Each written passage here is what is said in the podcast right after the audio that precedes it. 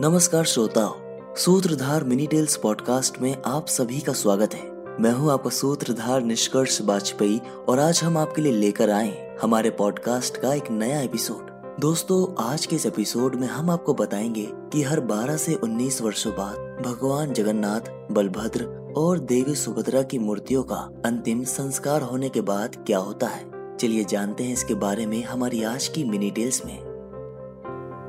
दुनिया के किसी भी हिंदू मंदिर में की जाने वाली यह शायद सबसे ज़्यादा रहस्यमय विधि है।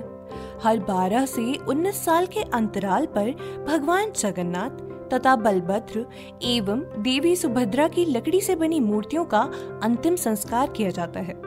इसके पश्चात नई बनी मूर्तियों में देवों की प्राण प्रतिष्ठा की जाती है। इस प्रकरण में भगवान जगन्नाथ की प्रतिमा के भीतर सैकड़ों वर्षों से रहती आ रही श्री कृष्ण की देहाविशेष अथवा भ्रम पदार्थ को पुरानी से नई प्रतिमा के भीतर स्थापित किया जाता है।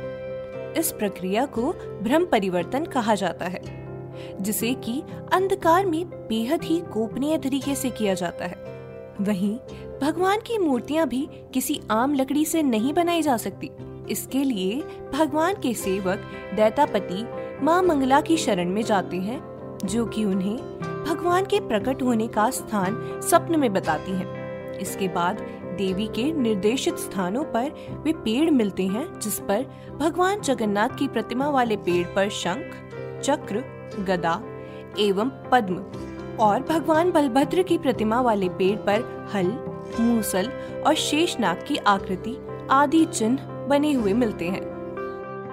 दोस्तों, हमें आशा है कि आपको हमारी आज की कहानी पसंद आई होगी।